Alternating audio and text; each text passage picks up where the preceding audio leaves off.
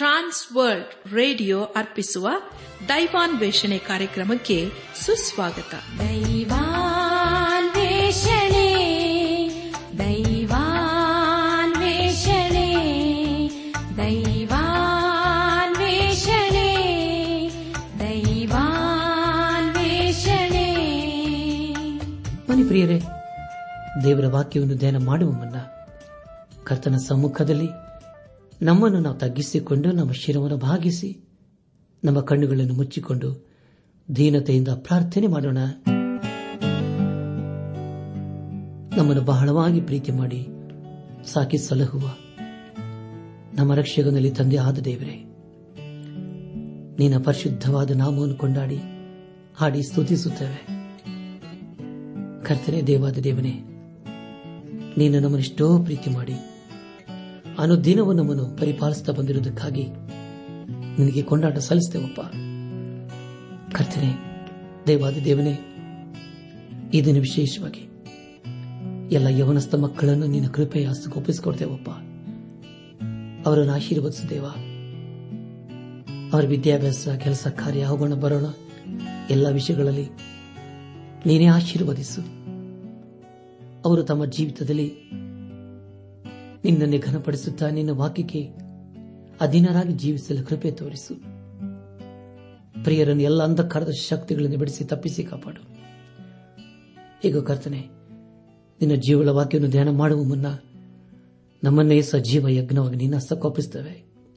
ನೀನೇ ನಮ್ಮನ್ನು ನಡೆಸು.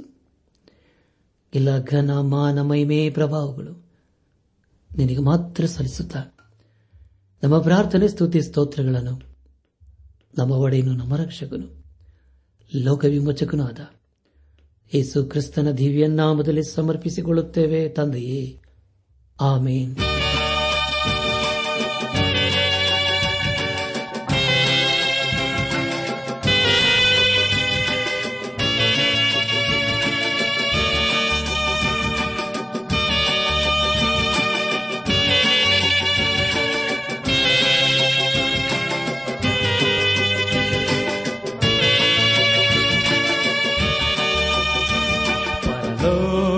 ಗೀತೆಯ ನಾ ಹಾಡುವೆನೆಂದೆಂದಿಗೂ, ಪರಲೋಕ ಗೀತೆಯ ನಾ ಹಾಡುವೆನೆಂದೆಂದಿಗೂ, ಪರಿಶುದ್ಧ ದೇವರಿಗೆ ಸ್ತುತಿ ಗೀತೆ ನಾ ಹಾಡುವೆ, ಪರಿಶುದ್ಧ ದೇವರಿಗೆ ಸ್ತುತಿ ಗೀತೆ ನಾ ಹಾಡುವೆ, ಪರಲೋಕ ಗೀತೆಯ ನಾ ಹಾಡುವೆನೆಂದೆಂದಿಗೂ.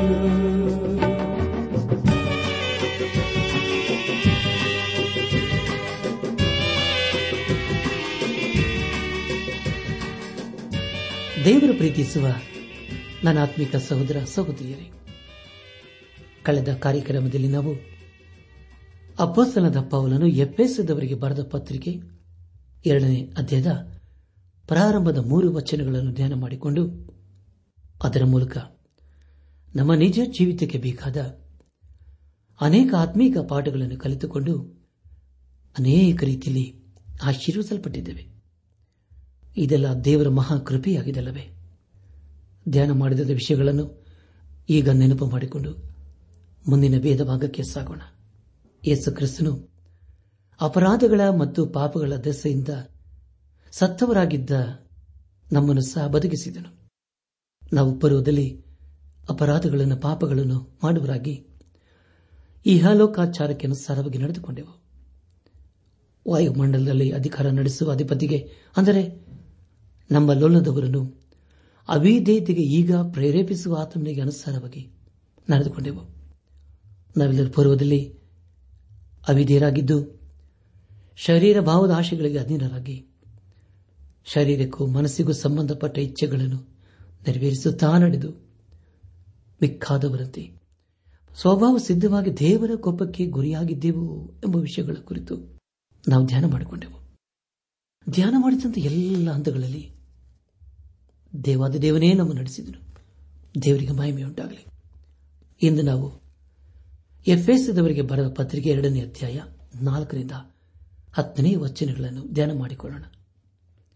ಪ್ರಿಯ ದೇವಜನರೇ, ಈ ವಚನಗಳಲ್ಲಿ ಬರೆಯಲ್ಪಟ್ಟಿರುವಂತಹ ಮುಖ್ಯ ವಿಷಯಗಳು ಪಾಪ ಅಪರಾಧ ಮಾಡಿ ದೇವರ ದೃಷ್ಟಿಯಲ್ಲಿ ನಾವು ಸತ್ತವರಾಗಿದ್ದೆವು, ಆದರೆ ಯೇಸು ಕ್ರಿಸ್ತನು ನಮಗೆ ಬಿಡುಗಡೆ ಕೊಡುತ್ತಾನೆ ಹಾಗೂ ಆತನೊಂದಿಗೆ ಜೀವಿಸುವ ಮಹಾ ಸೌಭಾಗ್ಯದ ಮಾರ್ಗವನ್ನು ಆತನು ಪ್ರಕಟ ಮಾಡುತ್ತಾನೆ ಎಂಬ ವಿಷಯಗಳ ಕುರಿತು ನಾವು ಧ್ಯಾನ ಮಾಡಲಿದ್ದೇವೆ. ಮುಂದೆ ನಾವು ಧ್ಯಾನ ಮಾಡುವಂಥ ಎಲ್ಲ ಹಂತಗಳಲ್ಲಿ ದೇವರನ್ನು ಆಚರಿಸಿಕೊಂಡು ಮುಂದೆ ಮುಂದೆ ಸಾಗೋಣ. ಎಫೆಸದವರಿಗೆ ಬರೆದ ಪತ್ರಿಕೆ ಎರಡನೇ ಅಧ್ಯಾಯ ನಾಲ್ಕರಿಂದ ಏಳನೇ ವಚನಗಳಲ್ಲಿ ಹೀಗೆ ಓದುತ್ತವೆ: ಆದರೆ ಕರುಣಾನಿಧಿಯಾಗಿರುವ ದೇವರು ನಮ್ಮ ಮೇಲೆ ಮಹಾ ಪ್ರೀತಿಯನ್ನಿಟ್ಟು ಅಪರಾಧಗಳ ದೆಸೆಯಿಂದ ಸತ್ತವರಾಗಿದ್ದ ನಮ್ಮನ್ನು ಕ್ರಿಸ್ತನೊಂದಿಗೆ ಬದುಕಿಸಿದನು. ಕೃಪೆಯಿಂದಲೇ ರಕ್ಷಣೆ ಹೊಂದಿದವರಾಗಿದ್ದೀರಿ. ಬದುಕಿಸಿದ್ದಲ್ಲದೆ ತಾನು ಕ್ರಿಸ್ತ ಯೇಸುವಿನಲ್ಲಿ ನಮಗೆ ಮಾಡುವ ಉಪಕಾರದ ಮೂಲಕ ತನ್ನ ಅಪಾರವಾದ ಕೃಪಾತಿಶಯವನ್ನು ಮುಂದಣ ಯುಗಗಳಲ್ಲಿ ತೋರಿಸಬೇಕೆಂದು ಕ್ರಿಸ್ತ ಯೇಸುವಿನಲ್ಲಿರುವ ನಮ್ಮನ್ನು ಆತನೊಂದಿಗೆ ಎಬ್ಬಿಸಿ ಪರಲೋಕದಲ್ಲಿ ಆತನೊಂದಿಗೆ ಕೂಡಿಸಿದ್ದಾನೆ ಎಂಬುದಾಗಿ. ಪ್ರಿಯ ಬಾಂಧವರೇ, ನಾಲ್ಕನೇ ವಚನವು ಆದರೆ ಎಂಬುದಾಗಿ ಪ್ರಾರಂಭವಾಗುತ್ತದೆ. ಯಾಕೆಂದರೆ ಪ್ರಿಯರೇ, ನಾವೆಲ್ಲರೂ ಪೂರ್ವದಲ್ಲಿ ಅವಿಧೇಯರಾಗಿದ್ದು ಶರೀರ ಭಾವದ ಆಶೆಗಳಿಗೆ ಅಧೀನರಾಗಿ ಶರೀರಕ್ಕೂ ಮನಸ್ಸಿಗೂ ಸಂಬಂಧಪಟ್ಟ ಇಚ್ಛೆಗಳನ್ನು ನೆರವೇರಿಸುತ್ತಾ ನಡೆದು ಮಿಕ್ಕಾದವರಂತೆ ಸ್ವಭಾವ ಸಿದ್ಧವಾಗಿ ದೇವರ ಕೋಪಕ್ಕೆ ಗುರಿಯಾಗಿದ್ದೆವು. ಆದರೆ ಕರುಣಾನಿಧಿಯಾಗಿರುವ ದೇವರು ನಮ್ಮ ಮೇಲೆ ಮಹಾಪ್ರೀತಿಯನ್ನಿಟ್ಟು ಅಪರಾಧಗಳ ದೆಸೆಯಿಂದ ಸತ್ತವರಾಗಿದ್ದ ನಮ್ಮನ್ನು ಕ್ರಿಸ್ತನೊಂದಿಗೆ ಬದುಕಿಸಿದನು. ಪ್ರಿಯ ಬಾಂಧವರೇ, ಪಾಪ ಅಪರಾಧವನ್ನು ಮಾಡಿ ನಾವು ದೇವರ ದೃಷ್ಟಿಯಲ್ಲಿ ಸತ್ತವರಾಗಿದ್ದೆವು. ಅಂದರೆ ಬರೀರಿ, ದೇವರ ದೃಷ್ಟಿಯಲ್ಲಿ ನಾವು ಅಯೋಗ್ಯರಾಗಿದ್ದೆವು. ಆದರೆ ಪ್ರಿಯರೇ, ಯೇಸು ಕ್ರಿಸ್ತು ನಮ್ಮ ಮೇಲೆ ಮಹಾಪ್ರೀತಿಯನ್ನಿಟ್ಟು ತನ್ನ ರಕ್ತದ ಮೂಲಕ ನಮಗೆ ಬಿಡುಗಡೆಯನ್ನು ಅನುಗ್ರಹಿಸಿದನು. ಪ್ರಿಯ ಬಾಂಧವರೇ, ದೇವರ ವಾಕ್ಯವು ಬಹಳ ಸುಂದರವಾಗಿದೆಯಲ್ಲವೇ? ದೇವರು ನಮ್ಮ ಮೇಲೆ ಮಹಾಪ್ರೀತಿಯನ್ನಿಟ್ಟು ಪಾಪ ಅಪರಾಧ ಮಾಡುವಂಥ ನಮ್ಮನ್ನು ಕ್ರಿಸ್ತನೊಂದಿಗೆ ಬದುಕಿಸಿದನು. ಹೌದು ಪ್ರಿಯರೇ, ತಂದೆಯಾದ ದೇವರು ನಮ್ಮನ್ನೆಷ್ಟೋ ಪ್ರೀತಿ ಮಾಡಿ ಯೇಸು ಕ್ರಿಸ್ತನ ಮೂಲಕ ನಮ್ಮನ್ನು ಕ್ಷಮಿಸಿದ್ದಾನೆ. ಅದಕ್ಕಾಗಿ ನಾವು ದೇವರಿಗೆ ಸ್ತೋತ್ರ ಸಲ್ಲಿಸಬೇಕು. ಎರಡನೇ ಅಧ್ಯಾಯದ ಪ್ರಾರಂಭದ ಮೂರು ವಚನಗಳಿಗೆ ಇದು ಉತ್ತರವಾಗಿದೆ. ಅಂದರೆ ಯೇಸು ಕ್ರಿಸ್ತನ ಮೂಲಕ ನಾವು ಬದುಕಿದ್ದೇವೆ ಎಂಬುದಾಗಿ. ಪ್ರಿಯ ಬಾಂಧವರೇ, ದೇವರು ತನ್ನ ರಕ್ಷಣೆಯನ್ನು ಯೇಸು ಕ್ರಿಸ್ತನ ಮೂಲಕ ತೋರಿಸಿಕೊಟ್ಟಿದ್ದಾನೆ. ಅಂದರೆ ನಾವು ಮಾಡಬೇಕಾದುದಿಷ್ಟೇ, ನಾವು ಆತನ್ನು ನಂಬಬೇಕು ಹಾಗೂ ಆತನ ಪರಿಶುದ್ಧ ರಕ್ತದ ಮೂಲಕ ನಮ್ಮ ಪಾಪ ಅಪರಾಧ ದೋಷಗಳನ್ನು ತೊಳೆದುಕೊಳ್ಳಬೇಕು. ಆತನ ಕೃಪೆಯ ಮೂಲಕ ನಾವೀಗ ರಕ್ಷಿಸಲ್ಪಟ್ಟಿದ್ದೇವೆ. ನಾವು ಪಾಪ ಅಪರಾಧವನ್ನು ಮಾಡಿ ದೇವರ ದೃಷ್ಟಿಯಲ್ಲಿ ಸತ್ತವರಾಗಿದ್ದೆವು. ನಮ್ಮನ್ನು ನಾವೇ ರಕ್ಷಿಸಿಕೊಳ್ಳಲು ಸಾಧ್ಯವೇ ಇಲ್ಲ. ಅಂಥ ಒಂದು ಸಮಯದಲ್ಲಿ ತಂದೆಯಾದ ದೇವರು ತನ್ನ ಕರುಣೆಯನ್ನು ಯೇಸು ಕ್ರಿಸ್ತನ ಮೂಲಕ ತೋರಿಸಿ ಬಂದನು. ಹಾಗೆ ಆತನು ಯಾಕೆ ಮಾಡಬೇಕಾಗಿತ್ತು ಪ್ರಿಯರೇ? ದೇವರ ಇಸ್ರಾಯೇಲರನ್ನು ರಕ್ಷಿಸಲು ಬಂದಾಗ ಅವರು ಒಳ್ಳೆಯವರು, ನೀತಿವಂತರು ಎಂಬುದಾಗಿ ಅಲ್ಲ ಪ್ರಿಯರೇ, ಆದರೆ ದೇವರು ಅವರ ಮೇಲೆ ಇಟ್ಟಂತ ಅಪಾರವಾದ ಪ್ರೀತಿಯೇ ಅದು ಮಹಾಕಾರಣವಾಗಿತ್ತು. ಇಸ್ರಾಯೇಲರು ಅವಿಧೇಯರು, ದೇವರ ಆಸೆ ಪಡುವ ಆರಾಧನೆಯನ್ನು ಮಾಡುವರಾಗಿದ್ದರು. ಆದರೆ ದೇವರು ಅವರ ಕೂಗನ್ನು ಕೇಳಿಸಿಕೊಂಡು ಅವರನ್ನು ಐಗುಪ್ತ ದೇಶದಿಂದ ಬಿಡಿಸಿದನು. ಪ್ರಿಯ ಬಾಂಧವರೇ, ಅದೇ ರೀತಿಯಲ್ಲಿ ದೇವರು ನಮ್ಮನ್ನು ಸಹ ಪ್ರೀತಿ ಮಾಡುವನಾಗಿದ್ದಾನೆ. ಆತನ ಪ್ರೀತಿ ಇಲ್ಲದಿದ್ದರೆ ಪ್ರಿಯರೇ, ನಾವು ಸತ್ತು ಹೋಗ್ತೇವೆ, ಶಾಪಗ್ರಸ್ತರಾಗ್ತೇವೆ. ಆತನ ಕೃಪೆಯ ಮೂಲಕ ನಾವೀಗ ರಕ್ಷಿಸಲ್ಪಟ್ಟಿದ್ದೇವೆ. ದೇವರಿಗೆ ಸ್ತೋತ್ರವಾಗಲಿ. ಆತ ನಮ್ಮನ್ನು ಕ್ಷಮಿಸಬೇಕಾದರೆ ನಾವು ಮಾಡಬೇಕಾಗಿರುವುದು ಅಷ್ಟೇ ಪ್ರಿಯರೇ. ಯೋಹಾನ್ ಬರೆದಂತಹ ಮೊದಲಿನ ಪತ್ರಿಕೆ ಒಂದನೇ ಅಧ್ಯಾಯ ಏಳರಿಂದ ಒಂಬತ್ತನೇ ವಚನಗಳಲ್ಲಿ ಹೀಗುತ್ತೇವೆ: ನಾವು ದೇವರ ಸಂಗಡ ಅನ್ಯೂನತೆಯುಳ್ಳವರಾಗಿದ್ದೇವೆಂದು ಹೇಳಿ ಕತ್ತಲೆಯಲ್ಲಿ ನಡೆದರೆ ಸುಳ್ಳಾಡುವರಾಗಿದ್ದೇವೆ, ಸತ್ಯವನ್ನು ಅನುಸರಿಸುವರಲ್ಲ. ಆದರೆ ಆತನು ಬೆಳಕಿನಲ್ಲಿರುವಂತೆಯೇ ನಾವು ಬೆಳಕಿನಲ್ಲಿ ನಡೆದರೆ ನಾವು ಒಬ್ಬರ ಸಂಗಡಲ್ಲೊಬ್ಬರು ಅನ್ಯೂನ್ಯತೆಯಲ್ಲಿದ್ದೇವೆ.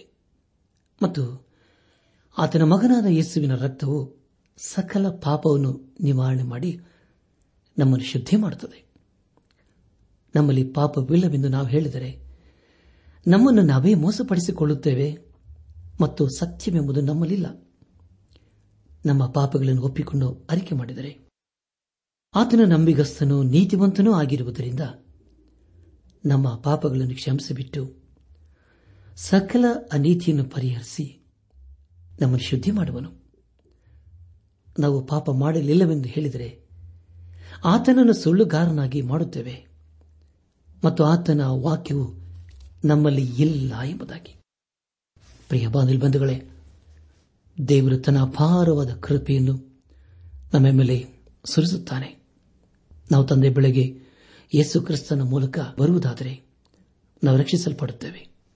ನಮ್ಮ ಧ್ಯಾನವನ್ನು ಮುಂದುವರಿಸಿ ಎಫ್ಎಸದವರಿಗೆ ಭಾರತ ಪತ್ರಿಕೆ ಎರಡನೇ ಅಧ್ಯಾಯ ಏಳನೇ ವಚನದಲ್ಲಿ ಹೀಗೆ ಓದುತ್ತೇವೆ: ತಾನು ಕ್ರಿಸ್ತ ಯೇಸುವಿನಲ್ಲಿ ನಮಗೆ ಮಾಡುವ ಉಪಕಾರದ ಮೂಲಕ ತನ್ನ ಅಪಾರವಾದ ಕೃಪಾತಿಶಯವನ್ನು ಮುಂದಿನ ಯುಗಗಳಲ್ಲಿ ತೋರಿಸಬೇಕೆಂದು ಕ್ರಿಸ್ತ ಯೇಸುವಿನಲ್ಲಿರುವ ನಮ್ಮನ್ನು ಆತನೊಂದಿಗೆ ಎಬ್ಬಿಸಿ ಪರಲೋಕದಲ್ಲಿ ಆತನೊಂದಿಗೆ ಕೂಡಿಸಿದ್ದಾನೆ ಎಂಬುದಾಗಿ. ಪ್ರಿಯ ಬಾಂಧವರೇ, ನಾವು ಒಂದು ದಿನ ದೇವರೊಂದಿಗೆ ಸದಾ ಜೀವಿಸುವವರಾಗಿದ್ದೇವೆ. ಆ ಒಂದು ನಿರೀಕ್ಷೆಯನ್ನು ತಂದೆಯಾದ ದೇವರು ಯೇಸು ಕ್ರಿಸ್ತನ ಮೂಲಕ ನಮಗೆ ದಯಪಾಲಿಸಿದ್ದಾನೆ. ದೇವರಿಗೆ ಮಹಿಮೆಯುಂಟಾಗಲಿ. ಆತನ ಅದ್ಭುತವಾದಂತಹ ಕೃಪೆಯ ಮೂಲಕ ನಾವು ರಕ್ಷಿಸಲ್ಪಟ್ಟು ಆತನೊಂದಿಗೆ ಸದಾ ಜೀವಿಸುವವರಾಗಿದ್ದೇವೆ. ಎಫ್ಎಸದವರಿಗೆ ಭಾರತ ಪತ್ರಿಕೆ ಎರಡನೇ ಅಧ್ಯಾಯ ಎಂಟೊಂಬತ್ತೊಂಬತ್ತನೇ ವಚನಗಳನ್ನು ಓದುವಾಗ, ನಂಬಿಕೆಯ ಮೂಲಕ ಕೃಪೆಯಿಂದಲೇ ರಕ್ಷಣೆ ಹೊಂದಿದವರಾಗಿದ್ದೀರಿ. ಆ ಕೃಪೆಯು ನಿಮ್ಮಿಂದ ಉಂಟಾದುದಲ್ಲ, ಅದು ದೇವರ ವರವೇ. ಅದು ಪುಣ್ಯ ಕ್ರಿಯೆಗಳಿಂದ ಉಂಟಾದುದಲ್ಲ. ಆದುದರಿಂದ ಹೊಗಳಿಕೊಳ್ಳುವುದಕ್ಕೆ ಯಾರಿಗೂ ಆಸ್ಪದವಿಲ್ಲ ಎಂಬುದಾಗಿ. ಪ್ರಿಯ ಬಾಂಧವರೇ, ಈ ವಚನಗಳಲ್ಲಿ ಭೂತಕಾಲ, ವರ್ತಮಾನ ಕಾಲ ಹಾಗೂ ಭವಿಷ್ಯತ್ ಕಾಲಗಳ ಕುರಿತು ನಾವು ತಿಳಿದುಕೊಳ್ಳುತ್ತೇವೆ.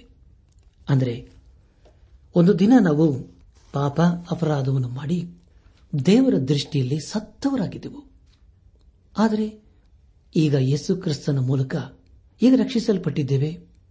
ಮುಂದೆ ನಾವು ದೇವರೊಂದಿಗೆ ಸದಾ ಜೀವಿಸುತ್ತೇವೆ ಎಂಬ ನಿರೀಕ್ಷೆಯ ಕುರಿತು ದೇವರ ವಾಕ್ಯ ತಿಳಿಸಿಕೊಡುತ್ತದೆ. ದೇವರಿಗೆ ಸ್ತೋತ್ರವಾಗಲಿ. ಹೌದು ಪ್ರಿಯರೇ, ನಾವೆಲ್ಲರೂ ದೇವರ ಕೃಪೆಯ ಮೂಲಕ ಈಗ ರಕ್ಷಿಸಲ್ಪಟ್ಟಿದ್ದೇವೆ. ನಾವು ಯೇಸು ಕ್ರಿಸ್ತನ ಮೇಲೆ ನಂಬಿಕೆ ಇಡುವಾಗ ನಾವು ರಕ್ಷಿಸಲ್ಪಡ್ತೇವೆ. ಅಪೊಸ್ತಲನಾದ ಪೌಲನು ಫಿಲಿಪ್ಪಿ ಸಭೆಗೆ ಬರೆದಂತಹ ಪತ್ರಿಕೆ ಒಂದನೇ ಅಧ್ಯಾಯ ಆರನೇ ವಚನದಲ್ಲಿ ಹೀಗೆ ಓದುತ್ತೇವೆ: ಈ ಒಳ್ಳೆಯ ಕೆಲಸವನ್ನು ನಿಮ್ಮಲ್ಲಿ ಪ್ರಾರಂಭಿಸಿದಾತನು ಅದನ್ನು ನಡೆಸಿಕೊಂಡು ಯೇಸು ಕ್ರಿಸ್ತನು ಬರುವ ದಿನಗಳೊಳಗಾಗಿ ಸಿದ್ಧಿಗೆ ತರುವನೆಂದು ನನಗೆ ಭರವಸೆ ಉಂಟು ಎಂಬುದಾಗಿ. ಪ್ರಿಯ ಬಾಂಧವರೇ, ನಾವು ದೇವರ ಮಕ್ಕಳು ಅನ್ನಿಸಿಕೊಳ್ಳುವುದಕ್ಕೆ ದೇವರ ಕೃಪೆಯ ಕಾರಣವಾಗಿದೆ.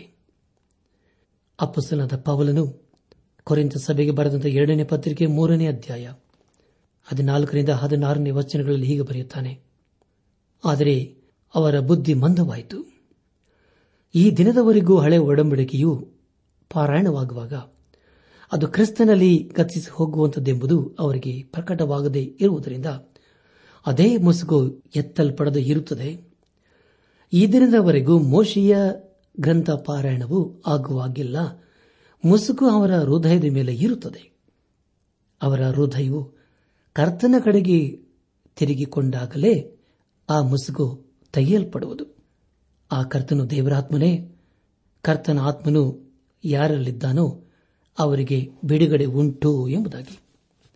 ಪ್ರಿಯ ಬಾಂಧವರೇ, ನಮ್ಮ ಹೃದಯವು ದೇವರ ಕಡೆಗೆ ತಿರುಗಿಕೊಂಡಾಗ ನಮ್ಮ ಮೇಲೆ ಇರುವಂತಹ ಪಾಪವೆಂಬ ಪರದೆಯು ತೆಗೆದುಹಾಕಲ್ಪಡುತ್ತದೆ. ನಮ್ಮ ಧ್ಯಾನವನ್ನು ಮುಂದುವರೆಸಿ ಎಫ್ಎಸದವರಿಗೆ ಬರೆದ ಪತ್ರಿಕೆ ಎರಡನೇ ಅಧ್ಯಾಯ ಒಂಬತ್ತನೇ ವಚನವನ್ನು ಓದುವಾಗ, ಅದು ಪುಣ್ಯ ಕ್ರಿಯೆಗಳಿಂದ ಉಂಟಾದದಲ್ಲ, ಆದ್ದರಿಂದ ಹೊಗಳಿಕೊಳ್ಳುವುದಕ್ಕೆ ಯಾರಿಗೂ ಆಸ್ಪದವಿಲ್ಲ ಎಂಬುದಾಗಿ. ಪ್ರಿಯ ಬಾಂಧವರೇ, ಯಾಕೆಂದರೆ ನಾವು ಕೃಪೆಯಿಂದ ರಕ್ಷಿಸಲ್ಪಟ್ಟಿರುವುದರಿಂದ ನಾವು ಹೊಗಳಿಕೊಳ್ಳುವುದಕ್ಕೆ ಆಸ್ಪದವೇ ಇಲ್ಲ. ದೇವರಿಗೆ ಸ್ತೋತ್ರವಾಗಲಿ. ಕೊನೆಯದಾಗಿ ಎಫೆಸದವರಿಗೆ ಬರೆದ ಪತ್ರಿಕೆ ಎರಡನೇ ಅಧ್ಯಾಯ ಹತ್ತನೇ ವಚನವನ್ನು ಓದುವಾಗ, ನಾವು ಆತನ ನಿರ್ಮಾಣ ಸತ್ಕಾರ್ಯಗಳನ್ನು ಮಾಡುವುದಕ್ಕಾಗಿಯೇ ಕ್ರಿಸ್ತ ಯೇಸುವಿನಲ್ಲಿ ಸೃಷ್ಟಿಸಲ್ಪಟ್ಟೆವು. ನಾವು ಸತ್ಕಾರ್ಯಗಳನ್ನು ನಡೆಸುವರಾಗಿ ಬದುಕಬೇಕೆಂದು ದೇವರು ನಮ್ಮನ್ನು ಮೊದಲೇ ನೇಮಿಸಿದನು ಎಂಬುದಾಗಿ. ಪ್ರಿಯ ಬಾಂಧವರೇ, ಇದರ ಮೂಲಕ ನಾವು ತಿಳಿದುಕೊಳ್ಳುವುದೇನೆಂದರೆ ನಾವು ದೇವರ ನಿರ್ಮಾಣವಾಗಿದ್ದೇವೆ ಎಂಬುದಾಗಿ. ಇಲ್ಲಿ ಅಪೊಸ್ತಲನಾದ ಪೌಲನು ವಿಶ್ವಾಸಿಗಳ ಸಭೆಯ ಕುರಿತು ಬರೆಯುತ್ತಿದ್ದಾನೆ. ನಾವು ಯೇಸು ಕ್ರಿಸ್ತನಲ್ಲಿ ನಂಬಿಕೆಯಿಟ್ಟು ಆತನ ಕೃಪೆಯ ಮೂಲಕ ರಕ್ಷಿಸಲ್ಪಟ್ಟ ಮೇಲೆ ನಾವು ಆತನ ನಿರ್ಮಾಣ ಹಾಗೂ ಹೊಸ ಸೃಷ್ಟಿಗಳು ಆಗಿದ್ದೇವೆ. ಅದಕ್ಕಾಗಿ ನಾವು ದೇವರಿಗೆ ಸ್ತೋತ್ರ ಸಲ್ಲಿಸಬೇಕು.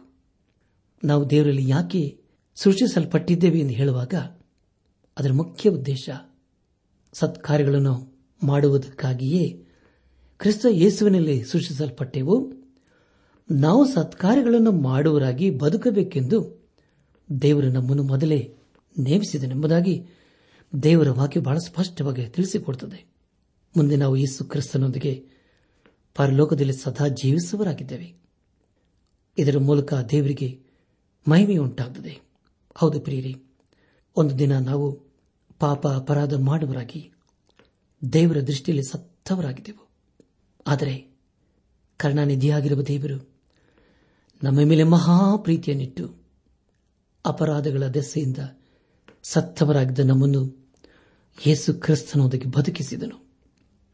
ಕೃಪೆಯಿಂದಲೇ ರಕ್ಷಣೆ ಹೊಂದಿದ್ದವರಾಗಿದ್ದೇವೆ, ಬದುಕಿಸಿದ್ದಲ್ಲದೆ ಪ್ರಿಯರೇ, ನಾವು ಯೇಸು ಕ್ರಿಸ್ತನಲ್ಲಿ ಸದಾ ಜೀವಿಸಬೇಕೆಂಬ ಉದ್ದೇಶ ಇಟ್ಟುಕೊಂಡು ಆತನು ನಮ್ಮನ್ನು ರಕ್ಷಿಸಿದನು, ಆ ಮಾರ್ಗದಲ್ಲಿ ನಡೆಸಿದನು. ದೇವರಿಗೆ ಸ್ತೋತ್ರವಾಗಲಿ. ಅಪೊಸ್ತಲನಾದ ಪೌಲನು ತೀತನಿಗೆ ಬರೆದಂತ ಪತ್ರಿಕೆ ಮೂರನೇ ಅಧ್ಯಾಯ ನಾಲ್ಕರಿಂದ ಎಂಟನೇ ವಚನಗಳಲ್ಲಿ ಹೀಗೆ ಓದುತ್ತೇವೆ, ಆದರೆ ನಮ್ಮ ರಕ್ಷಕನಾದ ದೇವರ ದಯೆಯು ಜನೋಪಕಾರವು ಪ್ರತ್ಯಕ್ಷವಾದಾಗ ನಾವು ಮಾಡಿದ ಪುಣ್ಯ ಕ್ರಿಯೆಗಳ ನಿಮಿತ್ತದಿಂದಲ್ಲ, ಆತನ ಕರುಣೆಯಲ್ಲಿಯೇ ಪುನರ್ಜನ್ಮವನ್ನು ಸೂಚಿಸುವ ಸ್ನಾನದ ಮೂಲಕವಾಗಿಯೂ ಪವಿತ್ರಾತ್ಮನು ನಮ್ಮಲ್ಲಿ ನೂತನ ಸ್ವಭಾವವನ್ನು ಉಂಟು ಮಾಡುವುದರ ಮೂಲಕವಾಗಿಯೂ ಆತನು ನಮ್ಮನ್ನು ರಕ್ಷಿಸಿದನು. ನಾವು ನಮ್ಮ ರಕ್ಷಕನಾದ ಯೇಸು ಕ್ರಿಸ್ತನ ಕೃಪೆಯಿಂದ ನೀತಿವಂತರೆಂದು ನಿರ್ಣಯಿಸಲ್ಪಟ್ಟು ನಿತ್ಯ ಜೀವದ ನಿರೀಕ್ಷೆಯನ್ನು ಪಡೆದು ಅದಕ್ಕೆ ಬಾಧ್ಯರಾಗುವಂತೆ ದೇವರು ಆತನ ಮೂಲಕ ಪವಿತ್ರಾತ್ಮವನ್ನು ನಮ್ಮ ಮೇಲೆ ಸಮೃದ್ಧಿಯಾಗಿ ಸುರಿಸಿದನು. ಇದು ನಂಬತಕ್ಕ ಮಾತಾಗಿದೆ. ದೇವರಲ್ಲಿ ನಂಬಿಕೆ ಇಟ್ಟಿರುವವರು ಸತ್ಕ್ರಿಯೆಗಳನ್ನು ಮಾಡುವುದರಲ್ಲಿ ಜಾಗರೂಕರಾಗಿರುವಂತೆ ನೀನೇ ಎಲ್ಲಾ ಮಾತುಗಳನ್ನು ದೃಢವಾಗಿ ಹೇಳಬೇಕೆಂದು ಅಪೇಕ್ಷಿಸುತ್ತೇನೆ. ಇವು ಉತ್ತಮವೂ ಮನುಷ್ಯರಿಗೆ ಪ್ರಯೋಜನಕರವೂ ಆಗಿದೆ ಎಂಬುದಾಗಿ.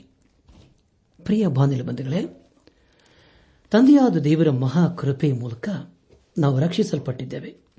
ಆದ್ದರಿಂದ ನಮ್ಮ ಜೀವಿತದಲ್ಲಿ ದೇವರ ಮಹಾ ಉದ್ದೇಶವನ್ನು ನೆನಪು ಮಾಡಿಕೊಂಡು ಆತನು ನಮ್ಮ ಜೀವಿತದಲ್ಲಿ ಮಾಡಿದ ಉಪಕಾರಗಳನ್ನು ಸ್ಮರಿಸುತ್ತಾ ಆತನಿಗೆ ಕೊಂಡಾಟ ಸಲ್ಲಿಸೋಣ. ಅಷ್ಟೇ ಅಲ್ಲದೆ ಪ್ರಿಯರೇ, ನಾವು ಯೇಸು ಕ್ರಿಸ್ತನಲ್ಲಿ ಈಗ ಬದುಕಿದ್ದೇವೆ ಹಾಗೂ ಮುಂದೆ ನಾವು ದೇವರೊಂದಿಗೆ ಸದಾ ಜೀವಿಸುವರಾಗಿದ್ದೇವೆ. ಆದುದರಿಂದಲೇ ಯೇಸು ಕ್ರಿಸ್ತನು ಹೇಳಿದ್ದು, ನಾನೇ ಮಾರ್ಗವೂ ಸತ್ಯವೂ ಜೀವವಾಗಿದ್ದೇನೆ, ನಾನೇ ಪುನರುತ್ಥಾನವೂ ಜೀವವಾಗಿದ್ದೇನೆ, ನನ್ನ ನಂಬುವನು ಅವನು ಸತ್ತರೂ ಅವನು ಬದುಕುತ್ತಾನೆ ಎಂಬುದಾಗಿ. ಹೌದು ಪ್ರಿಯರೇ, ಯೇಸು ಕ್ರಿಸ್ತನು ಈ ಲೋಕಕ್ಕೆ ಬಂದಂಥ ಮಹಾ ಉದ್ದೇಶ ನಮ್ಮನ್ನು ಪಾಪದಿಂದ ಬಿಡಿಸಿ ನಿತ್ಯ ಜೀವವನ್ನು ಅನುಗ್ರಹಿಸಬೇಕೆಂಬುದಾಗಿ ಈ ಲೋಕಕ್ಕೆ ಬಂದನು. ತಂದೆಯಾದ ದೇವರು ಲೋಕದ ಮೇಲೆ ಎಷ್ಟೋ ಪ್ರೀತಿಯನ್ನಿಟ್ಟು ತನ್ನ ಒಬ್ಬನೇ ಮಗನನ್ನು ಕೊಟ್ಟನು. ಆತನು ನಮ್ಮ ಒಬ್ಬನಾದರೂ ನಾಶವಾಗದೆ ಎಲ್ಲರೂ ನಿತ್ಯ ಜೀವವನ್ನು ಪಡೆಯಬೇಕೆಂದು ಆತನನ್ನು ಕೊಟ್ಟನೆಂಬುದಾಗಿ ಯೋಹನ ಬರೆದಂಥ ಸುವಾರ್ತೆ ಮೂರನೇ ಅಧ್ಯಾಯ ಹದಿನಾರನೇ ವಾಚನದಲ್ಲಿ ನಾವು ಓದುತ್ತೇವೆ. ಆದುದರಿಂದ ಪ್ರಿಯ ಬಾಂಧವ ಬಂಧುಗಳೇ, ಒಂದು ದಿವಸ ನಾವು ಪಾಪಕ್ಕೆ ದಾಸರಾಗಿದ್ದೆವು. ಆದರೆ ಈಗ ನಾವು ಯೇಸು ಕ್ರಿಸ್ತನಲ್ಲಿ ಸ್ವತಂತ್ರರಾಗಿದ್ದೇವೆ. ತಂದೆಯಾದ ದೇವರು ಯೇಸು ಕ್ರಿಸ್ತನ ಮೂಲಕ ನಮಗೆ ಪಾಪದಿಂದ ಬಿಡುಗಡೆಯನ್ನು ಕೊಟ್ಟು ಪರಿಶುದ್ಧರಾಗಿ ಜೀವಿಸುವ ಒಂದು ಮಾರ್ಗವನ್ನು ಪ್ರಕಟಿಸಿದ್ದಾನೆ. ಆದುದರಿಂದ ನಮ್ಮ ಜೀವಿತದಲ್ಲಿ ದೇವರ ಉದ್ದೇಶವನ್ನು, ಚಿತ್ತವನ್ನು ನಾವು ಗ್ರಹಿಸಿಕೊಂಡವರಾಗಿ ಆತನ ಮಾರ್ಗದಲ್ಲಿ ಜೀವಿಸೋಣ.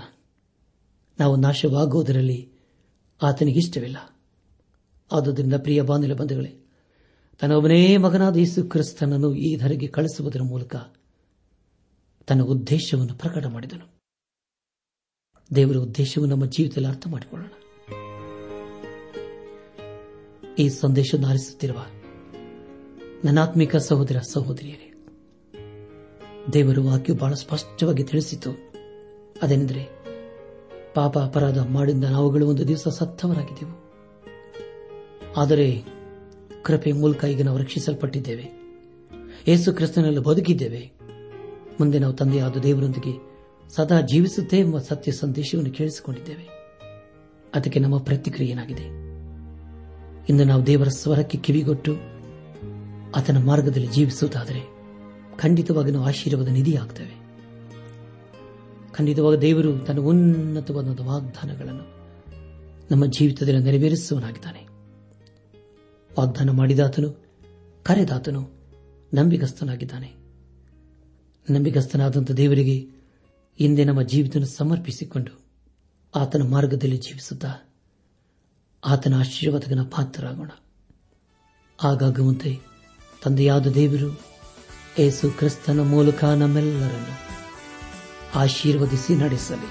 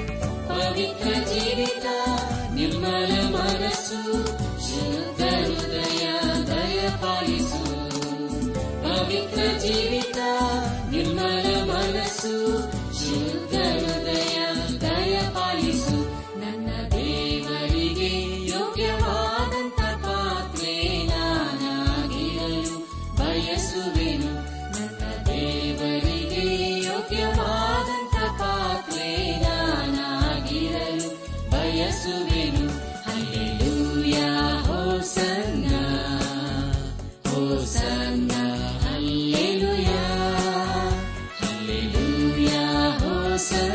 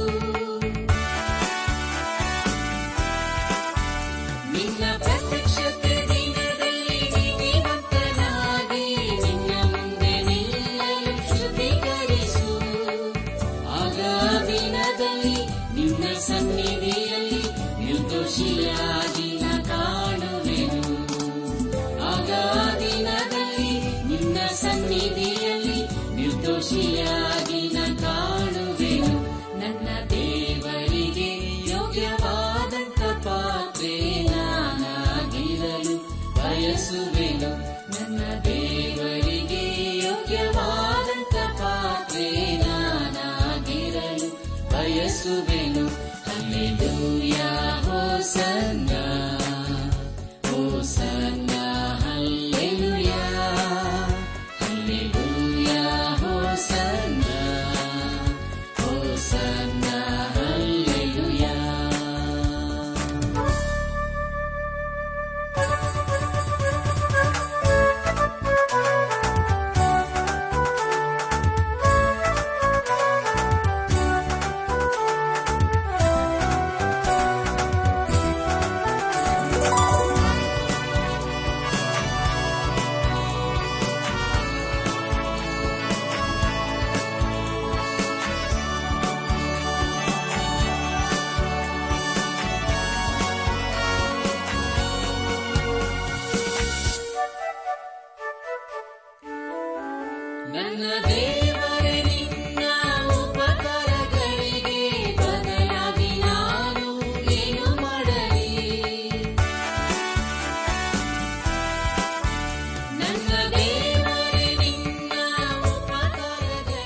ನನ್ನಾತ್ಮೀಕ ಸಹೋದರ ಸಹೋದರಿಯರೇ, ಇಂದು ದೇವರು ನಮಗೆ ಕೊಡುವ ವಾಗ್ದಾನ, ಯೆಹೋವನು ಬಡವರ ಮೊರೆಗೆ ಲಕ್ಷ್ಯ ಕೊಡುವನು, ಸರಿಯಲ್ಲಿರುವ ತನ್ನವರನ್ನು ತಿರಸ್ಕರಿಸುವುದಿಲ್ಲ.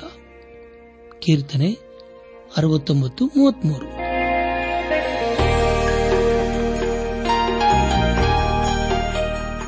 ಪ್ರಿಯರೇ, ದೈವಾನ್ ವೇಷಣೆ ಕಾರ್ಯಕ್ರಮವು ನಿಮ್ಮ ಅನುದಿನ ಜೀವನಕ್ಕೆ ಬೇಕಾದ ನವ ಉತ್ತೇಜನ ಹಾಗೂ ಆಶೀರ್ವಾದ ನೀಡಿದೆ ಎಂದು ನಾವು ನಂಬುತ್ತೇವೆ. ನಿಮ್ಮ ಅನಿಸಿಕೆ ಹಾಗೂ ಅಭಿಪ್ರಾಯ ನಮ್ಮೊಂದಿಗೆ ಪತ್ರದ ಮೂಲಕ, ಇಮೇಲ್ ಅಥವಾ ದೂರವಾಣಿ ಮೂಲಕ ದಯಮಾಡಿ ತಿಳಿಸಿರಿ. ನಿಮ್ಮ ಸಂತೋಷದಲ್ಲಿ ನಾವು ಸಹ ಪಾಲುಗಾರರಾಗುತ್ತೇವೆ ಹಾಗೂ ನಿಮ್ಮ ಪತ್ರಗಳಿಗೆ ಉತ್ತರಿಸುತ್ತೇವೆ. ಈ ಕಾರ್ಯಕ್ರಮವನ್ನು ಕೇಳುವಂತೆ ನಿಮ್ಮ ಸ್ನೇಹಿತರಿಗೂ ಬಂಧುಗಳಿಗೂ ನೆರೆಹೊರೆಯವರಿಗೂ ತಿಳಿಸಿರಿ. ದೇವರ ಅಧಿಕ ಆಶೀರ್ವಾದ ನಿಮ್ಮೆಲ್ಲರ ಮೇಲೆ ಸುರಿಯಲಿ.